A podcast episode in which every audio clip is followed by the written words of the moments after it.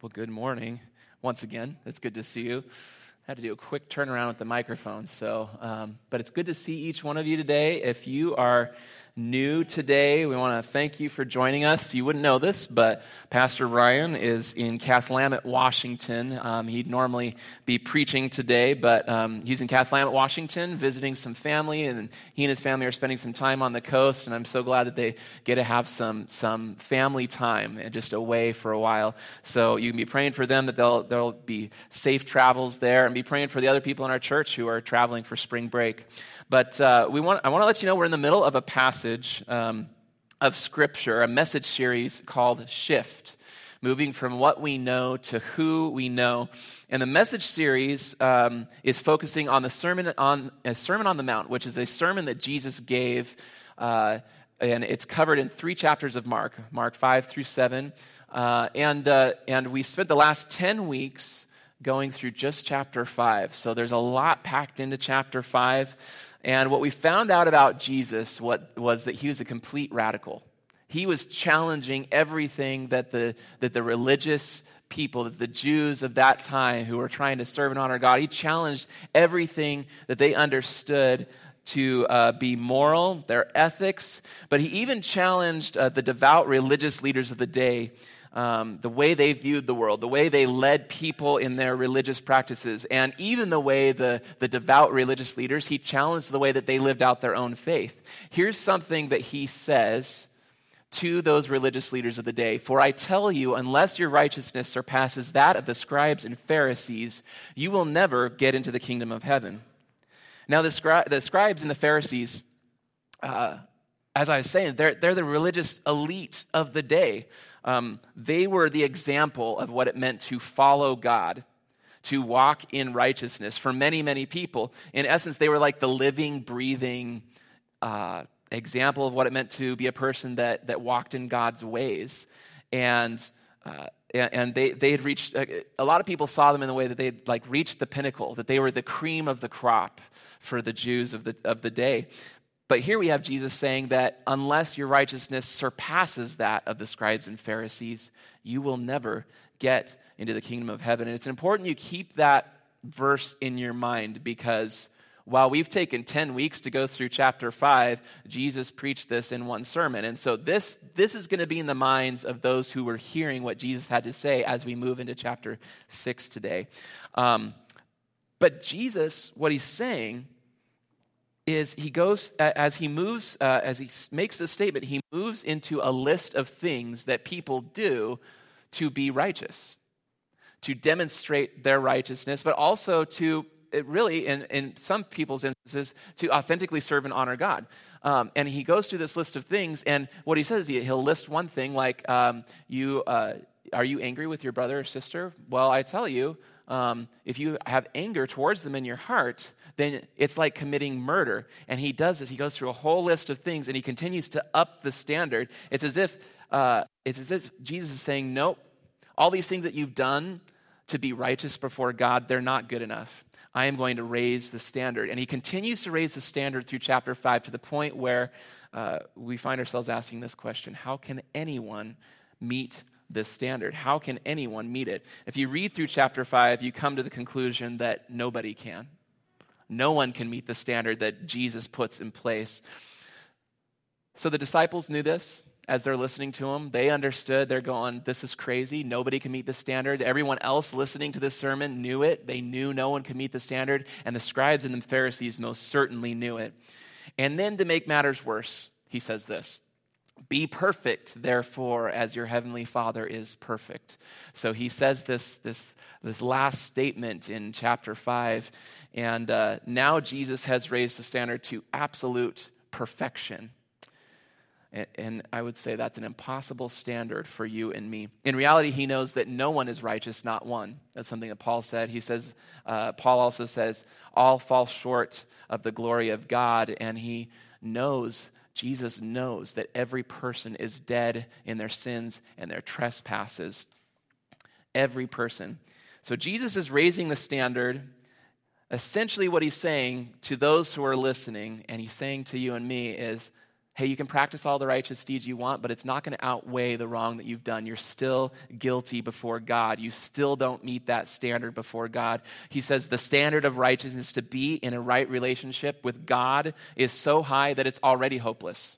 You've already failed to meet that standard. And he says, hey, your heart is so desperately wicked. Although you profess to know God, you actually are far from God in your heart. And he makes that statement later. And then we come to chapter 6. And in chapter 6, Jesus begins to deal with heart motives even more openly. And let me say something before we dive in this morning. I want to, um, what I'm about to say, if you are not a follower of Jesus Christ, if you have not placed your faith in Christ, this probably isn't going to make a whole lot of sense to you. What I'm about to say, um, what I want to say before I dive into chapter 6 this morning is that there is a lot of forgiveness, much forgiveness of sins. There is amazing grace and amazing love as we place our faith in Jesus and his life, his death, his resurrection. That standard that he placed, while we couldn't meet it, we're not without hope because God gave us somebody who did live up to that standard, and that was Jesus himself. He lived a perfectly righteous life. And as we trust in him, his life, his death, and his resurrection. He went to the cross. He took our sin, our inability to meet that standard that God put in place. And his righteousness, his righteous life, was gifted to us who believe in him. That is the gospel. It's the good news. And as we and as we trust in Christ, his life, his death, and his resurrection, we have hope for this life because we're at peace with God. We have hope for reconciliation of relationships here uh, in this life as well. And we also know that this life isn't all there is, but there's eternal life. And so we place our faith in Christ, and it's, it's a very freeing thing. Um, but what I don't want you to hear as I go through this message today is if you do all of these things, and then if you just change your heart motivation somehow and try to like, like maneuver your heart in a way that you think is somehow honoring God, that that's going to make you acceptable to God. Because that's exactly the opposite of what Christ is trying to say. He's trying to point out our need for Him. What he's saying, I hope what you hear, is do all of these things out of love for the God who first loved us.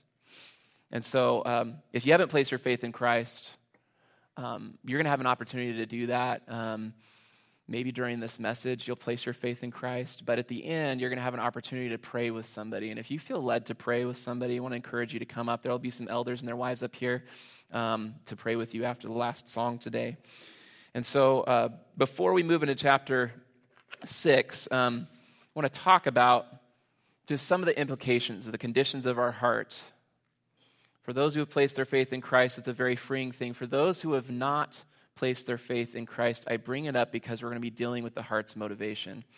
Before a person trusts Christ, it seems strange to say this I want all the credit I want all the honor and I want all the glory to go to God and God alone, not to me.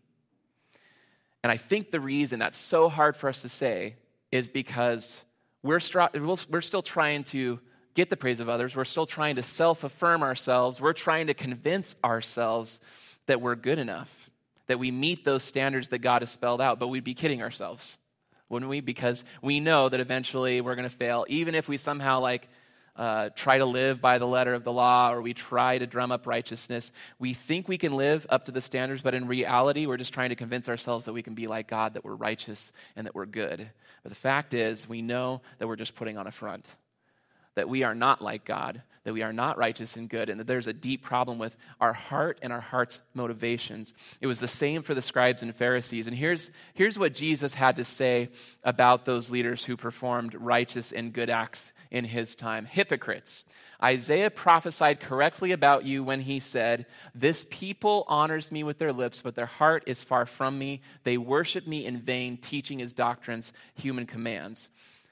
That's the condition of people who try to live an outwardly righteous life, but their heart is far from Christ. Did you know that um, Matthew, just a side note, Matthew uh, has two concepts that he pits against each other. And really, it's Jesus. Most of Matthew is Jesus um, teaching.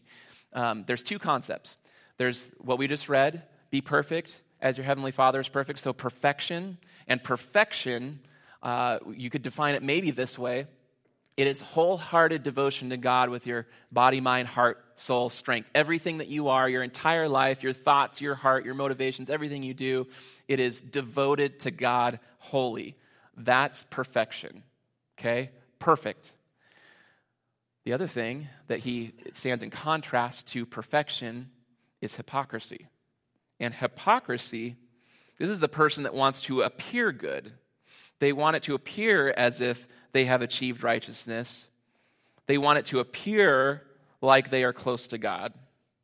They may even have fooled themselves into thinking that they are righteous. But we know that a right view of ourselves includes the realization that we're not righteous, that we need a remedy for sin, and the only person we really should compare ourselves to is not ourselves, it's not the people around us. The only person we should compare ourselves to is Jesus Christ because he set that perfect standard. And because of God and his grace and mercy, he poured out his love and grace on sinners like us. We no longer seek glory for ourselves because salvation is a gift.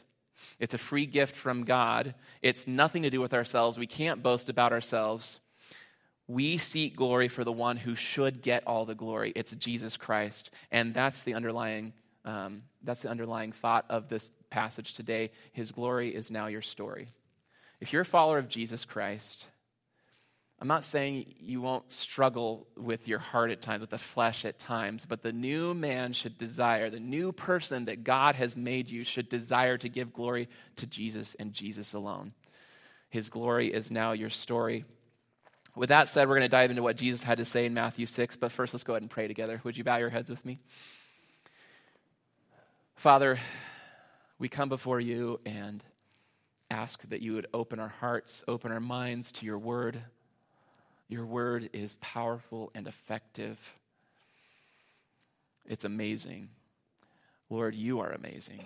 And I pray, Lord, that as we are digging into what Jesus said here in Matthew 6. Lord, I pray that you'd help us to maybe have the mind of a Jew, the Jews who are listening, but Lord, would you cut deeply into our hearts? Would you convict us? Would you help us to see if there's any way in us that needs to be corrected? Lord, would you help us to have a vision of you that is far greater than when we walked in this morning? We love you in Jesus' name. Amen. So, Matthew chapter 6 says this. If I can get it to work, says this Be careful not to practice your righteousness in front of others to be seen by them. Otherwise, you have no reward with your Father in heaven. So, whenever you give to the poor, don't sound a trumpet before you, as the hypocrites do in the synagogues and on the streets to be applauded by people. Truly, I tell you, they have their reward. But when you give to the poor, don't let your left hand know what your right hand is doing, so that your giving may be in secret. And your Father who sees in secret will reward you. Uh, before we do that, um, I want to ask you guys uh, have you ever been to Cold Stone Creamery? You had ice cream at Cold Stone Creamery? Yeah? Okay. Raise hands. Raise hands. Cold Stone. Okay. Yes. Okay. Good. So about half of you. Um, can you fix the lights? I accidentally went forward too soon, so I think they're like dimming on us here. But uh, uh, so I discovered something. I love going to Cold Stone Creamery. How, how, many of you tipped at Cold? It's okay. Raise your hand. How many of you tipped at Cold Stone Creamery? Okay. You kind of know what happens when you tip at Cold. Okay, we're going to find out here in just a second. So I want to show you. I want to show you what happens when we tip at Cold Stone Creamery.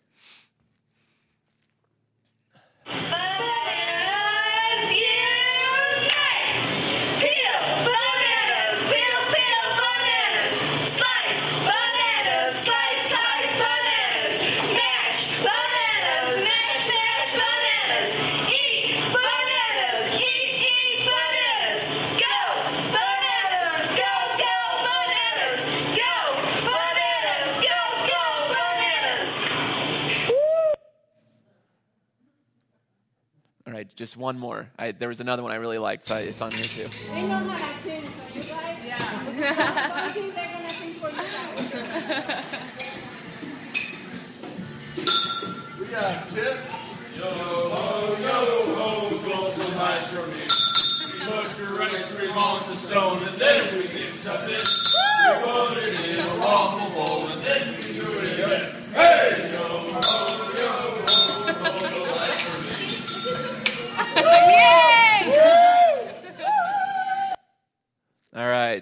Cold Stone Creamery. Yeah. So they were really into that, right? You know, I, I don't know. I, if I was making minimum wage, that probably wouldn't be the job for me. I just, you couldn't pay me enough to do that. So, um, so I found it kind of fun and interesting, right? So the first time I walk into Cold Stone Creamery, you know, we get our ice cream, and then I drop the, the change in the, in the, you know, in the tip jar, and it rattles.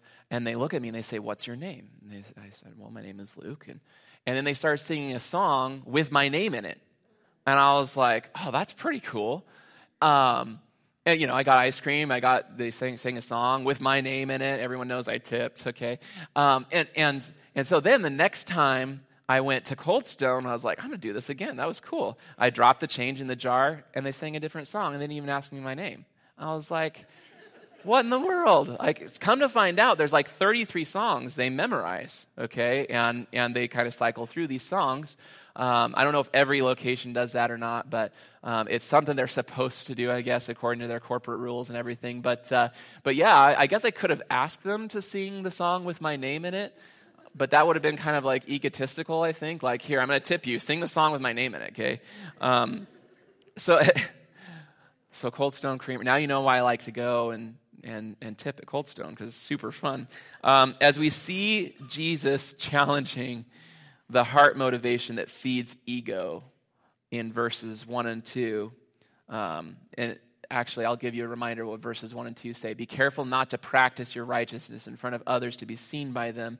Otherwise, you have no reward with your Father in heaven. Whenever you give to the poor, don't sound a trumpet before you, as the hypocrites do in the synagogues and on the streets, to be applauded by people. Truly, I tell you, they have their reward.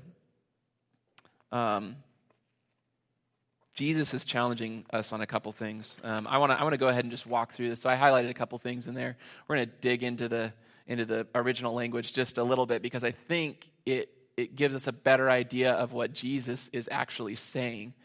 So be careful not to practice your righteousness in front of others to be seen by them. That word there, to be seen by them, that has the same root word that we use for the theater, like where you go to watch a movie or where you go to see somebody, you know, act, um, like a drama, go see a drama. It has a sense of putting on a show in front of people. Okay, that, that word. Jesus is, is saying here, don't practice your righteousness in front of others in such a manner that you're putting on a show before them. That's what he's saying there. And then the word for hypocrite, on this next slide, the word for hypocrite was used in non religious contexts in Jesus' time. When they used this word, hypocrite, this actually was actor. And it, it, and it I mean, we show up and it's literally somebody is playing another part, right? That's what an actor does. Um, in a religious context, it's, it's a negative thing, right? You're putting on a face, you're putting on a mask, and you're pretending to be somebody that you're not. You're pretending to be somebody that is righteous, when in fact, you're not somebody that's righteous. The most important word, though, I think, is the last word. Don't do it in the synagogues and on the streets to be applauded by people. This word for applauded by people, it's the same, for, uh, same word that's used in the rest of the New Testament when referring to giving God the glory giving him the honor and esteem and recognition that is due to God and God alone. In fact, it's rarely used in the context, very rarely, of giving praise and glory to humans in the New Testament. You can look it up. You can look up this word, and, and uh, it's doxa. You can look up that word in its varying forms. Very, very rarely, and this is one of the few times, is it used, and it's used every time in a negative sense when it's used in reference to people so Jesus is using this word in an intentional way. He's pointing out the fact that hypocrites wrongfully try to steal the glory that rightfully belongs to God alone. He is digging in. It, it appears the passage is about giving, but as you're going to find over the next several weeks, Jesus is talking about the heart motivation. So we have Jesus telling the crowds not to put on a mask, act out righteousness as if they're on a stage for everybody to see them, to receive the glory that's rightfully God's alone. And he says to the hypocrites that they have their reward. And what's that reward? The, the reward is public recognition. That's it. That's the only reward that they get. That's what their heart truly desires, and they're going to get it. That's it. Public recognition with people. So, as a reminder, the scribes and the Pharisees did this very thing. Look what, uh, look what Jesus says. Um, I, I'd imagine this is in his mind as he's walking through heart motivations. Jesus spoke to the crowds and to his disciples. This is later in Matthew. The scribes and the Pharisees are seated in the chair of Moses. Therefore, do whatever they tell you and observe it. But don't do what they do because they practice they don't practice what they teach. They tie up heavy loads that are hard to carry and put them on people's shoulders, but they themselves aren't willing to lift a finger to move them. They do everything to be seen by others. They enlarge their phylacteries and lengthen their tassels. They love the place of honor at banquets, the front seats in the synagogues, greetings in marketplaces, and to be called rabbi by the people. So Jesus makes it clear that we're not to be like that a heart that is close to God doesn't desire doesn't desire praise from other people. Um, Jesus goes on to, to make it clear that the motivation of our heart um, not only should not be other people's approval, but he says the motivation shouldn't be self affirmation either. And so, uh, Matthew, uh, or convincing myself of my own righteousness, Matthew 6 3, back to verse 3, says this When you give to the poor, don't let your left hand know what your right hand is doing. So let me ask you something. How would you practically apply that? Left hand, right hand. Don't, don't let it know what it's, it's impossible, right? It's impossible to let your left hand not know what your right hand is doing. So Jesus is talking in a figurative way when he says this. So a uh, couple, couple guys say this about this particular passage of Scripture. So subtle is the sinfulness of the heart that it is possible to take deliberate steps to keep our giving secret from men, which is what we just talked about, while simultaneously dwelling on it in our own minds in a spirit of self congratulation. Another guy says this. He says, Christ does not call on people simply to be more skillful in their calculations and to live with a more subtle, that is, religious form of self affirmation. Instead, he uses the reference to the reward actually given by God to expose human self promotion as the secret goal of good deeds. So, the second impure motive for performing righteous acts is to make myself feel better about who I am. Jesus wants us to perform righteous acts without trying to bolster our own self esteem. Here's the catch. Here's the catch. The one that has faith in Christ, who has the unconditional love of God, doesn't need to be affirmed because the God of the universe has already loved them extravagantly. And not only that, but he's loved them extravagantly at their very worst because Christ died while we rejected him, while we rejected God, Christ died for us. While we were still sinners, Christ died for us. So, knowing everything about you, down to the nitty gritty awful details, Christ still died for you, not because of who you are, but in spite of who you are. That's why Christ died for you. For a follower of Jesus, that should bolster our that should bolster our confidence because being loved by the God of the universe has nothing to do with what I do, my righteous acts. It has absolutely everything to do with, with what Christ has done. There's, there's freedom in that.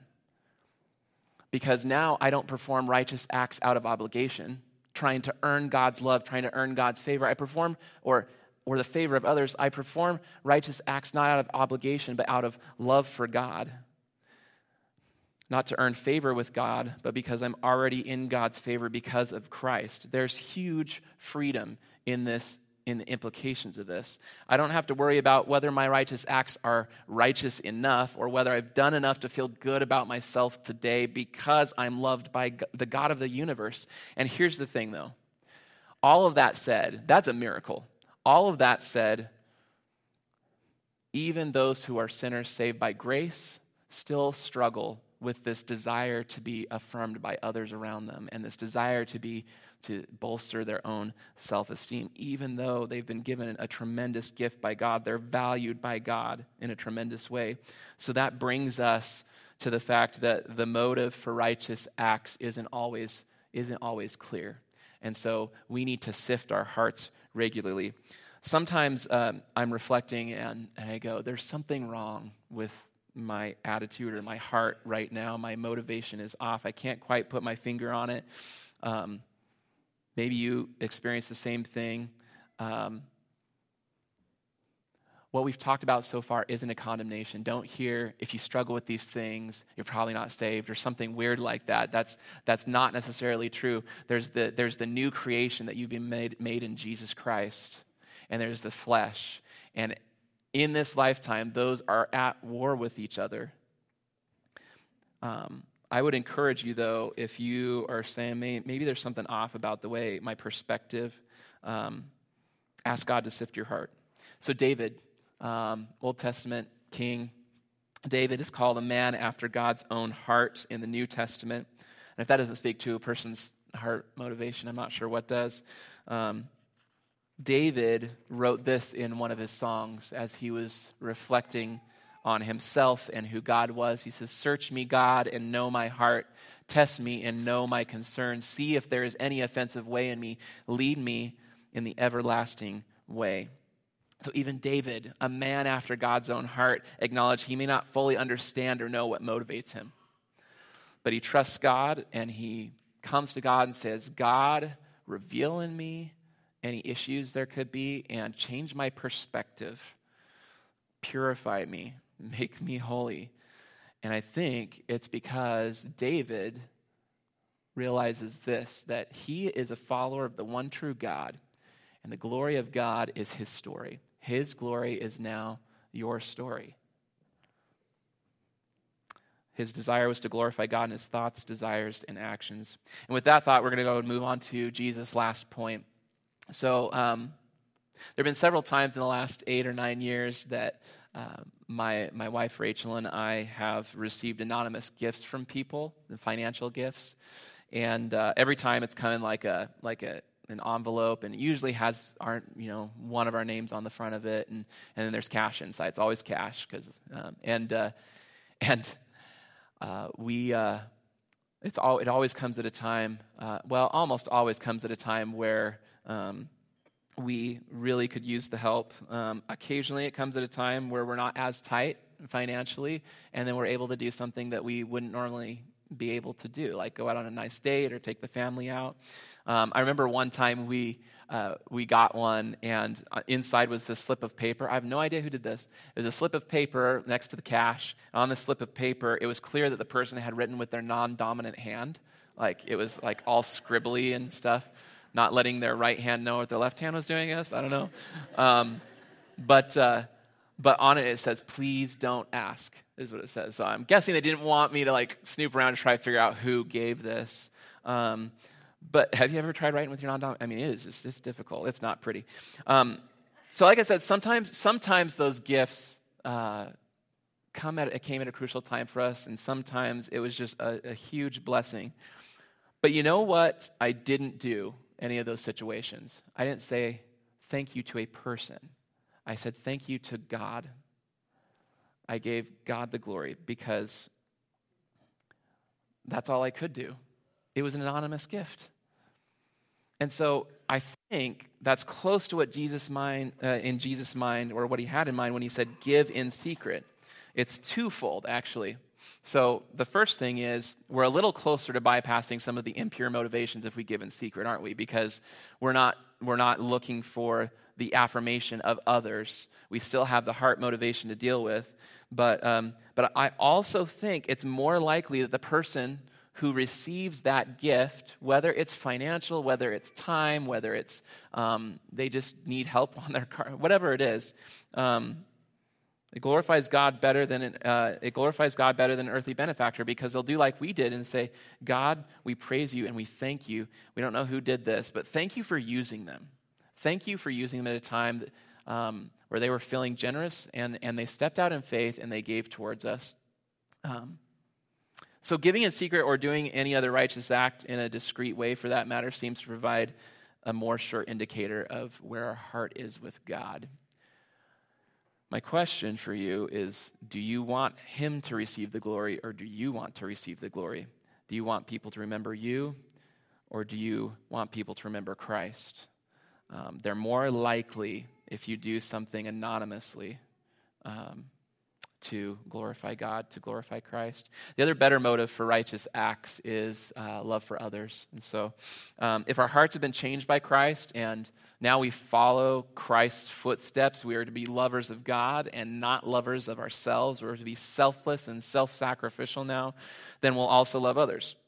So, as I was studying, um, I discovered that in Christ's time, uh, so you know the Jews had to perform temple sacrifices as the way they um, atoned for their sins, and uh, it was obviously a lot more difficult for uh, poor people to do that than rich people to do that. So uh, I mean, you know, it costs money to kill this animal, to buy this animal, and to go and kill it and to sacrifice it. Uh, what I did not know, um, that makes sense, but what I didn't know was that the wealthy Jews they could they could um, on behalf of those who were poor actually buy their sacrifice for them or give to them. Um, so that those were poor, they could still go and sacrifice. Now, um, the wealthy were encouraged in theory to do this discreetly. But what we know is in practicality, they actually were given very high honors for giving to the poor. So, for instance, those that developed a reputation for giving to the poor, they got to sit next to the rabbi okay, in the synagogue. Like, okay, this person has developed a reputation for giving to the poor. We must highly honor them. They get to sit next to the rabbi. Some of them were even given monuments that were built in their name. And so, let me ask you something.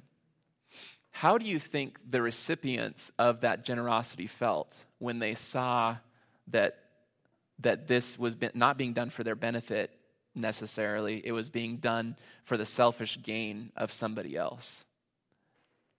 That's a distortion of what God really wanted when he talks about giving and selfless acts towards people. Instead, Christ calls us to give much because much has been given to us. So he freely gave his life without anything in return, and so we too should perform righteous acts, whether it's giving financially, giving of our time, serving in some way. We have to do these things. We do them, and we get to do them out of a genuine love for people because God's love has been poured into our hearts. So, the last motivation, better motivation. So, meeting a need. The last better motivation is uh, loving others by encouraging a fellow believers or spurring one, an, one another on. So I want to look at uh, Hebrews 10 24. Let us watch out for one another to provoke love and good works. Let me ask you something. By seeing a brother or sister in Christ meet a need or uh, meet a need or serve or love God and do these things in a way that's selfless, does that when they when they actually perform an, a selfless act of, of love for God, one that doesn't seem to give them any kind of personal gain, uh, one that's that seems like is done out of a pure motivation, does that encourage you to do the same thing? I know for me, that encourages me and it reminds me, oh, yeah, our faith has wheels. We're supposed to actually change the way that we live. We're supposed to now walk in God's ways and live in righteousness. When I see my brothers and sisters doing that, it reminds me that, yeah, we're supposed to be doing this. We're supposed to let it change the way we live and let it affect the way that we live and the decisions that we make. Now, that would be one good reason for actually letting your righteousness being, be seen by others. But again, God cares about the heart. Are you doing it out of a genuine love for God and for others? If so, I'd say go for it. Pray that it encourages fellow believers in Christ to follow this path of glorifying God. Um, but again, the question is, is is this true of you? God's glory, His glory is my story. Do I want him to be glorified first? Or do I want the credit? Do I want the, the honor? Do I want the place of esteem in people's eyes? Or do I want to somehow build myself up? Or do I want Christ? Do I want my life and everything that I am point to Jesus Christ? So, how do we follow through on this? What do we do? Um, the first thing I want to challenge us, uh, us with is this if you haven't placed your faith in Jesus Christ, if you haven't trusted your life to Him, um, I want to encourage you to do that today. Again, you're going to have an opportunity at the end of the service after the last song. We'll have Dan and Rachel and Josh and Laura up here to pray with you. Um, but I want to encourage you commit your life to Christ, give it over to Him. There is amazing freedom and not wondering if I'm good enough. But now that I, I, I can live a righteous life in honor of the one who has been good enough for me. I want to encourage you to give your life over to Christ. Um, those of you who are followers of Jesus Christ, um, here's a few things to think over this week, and I'm going to give you a couple minutes here to, res- to just think through this, sift over it in your mind, uh, pray about it. But the first question I want you to ask and just wrestle with is Am I trying to fool myself or others into thinking I am for God's glory? When really I'm just, I'm just for myself. Ask God to search your heart. Um, ask God to correct that if it's there and help you deal with that. And then, what things in my life do I do that are just between me and God? Do I spend time alone or in secret with God? If you only do things in front of others and you think it's just for God, there might be an indication, and you don't ever do anything alone with God at all, or you don't do anything in secret, there might be an indication that there's something going on with your heart's motivation. So I want to encourage you to think through that one, pray over that. And then maybe one last thing. Um, one thing I will do solely for God's glory this week is blank. And you fill in the blank. Um, pray over that. Um, and uh, I'm not, I'm not going to ask you to write it down and share it with us necessarily. Um, do it in secret for God's glory this week. Maybe it's loving a brother and sister in Christ. Maybe it's helping somebody in need, um, giving in some way. Um, there's a lot of things um, that could bring God glory. And so I want to encourage you to do that. Take a few minutes and reflect on these things. If you, again, if you are new today and you feel comfortable praying with us up here, but you, um, you want to take a next step, go ahead and fill out a response card, and that's going to go at the end here. Go ahead and fill that out, drop it in. If you have a prayer request, Pastor Ryan and I and the rest of the elders, we pray over the requests you, you give to us each week. So go ahead and write that down, and we'll, we'll be praying with you. If you'd like follow up, go ahead and indicate that too, and we'll follow up with you. So take a few minutes.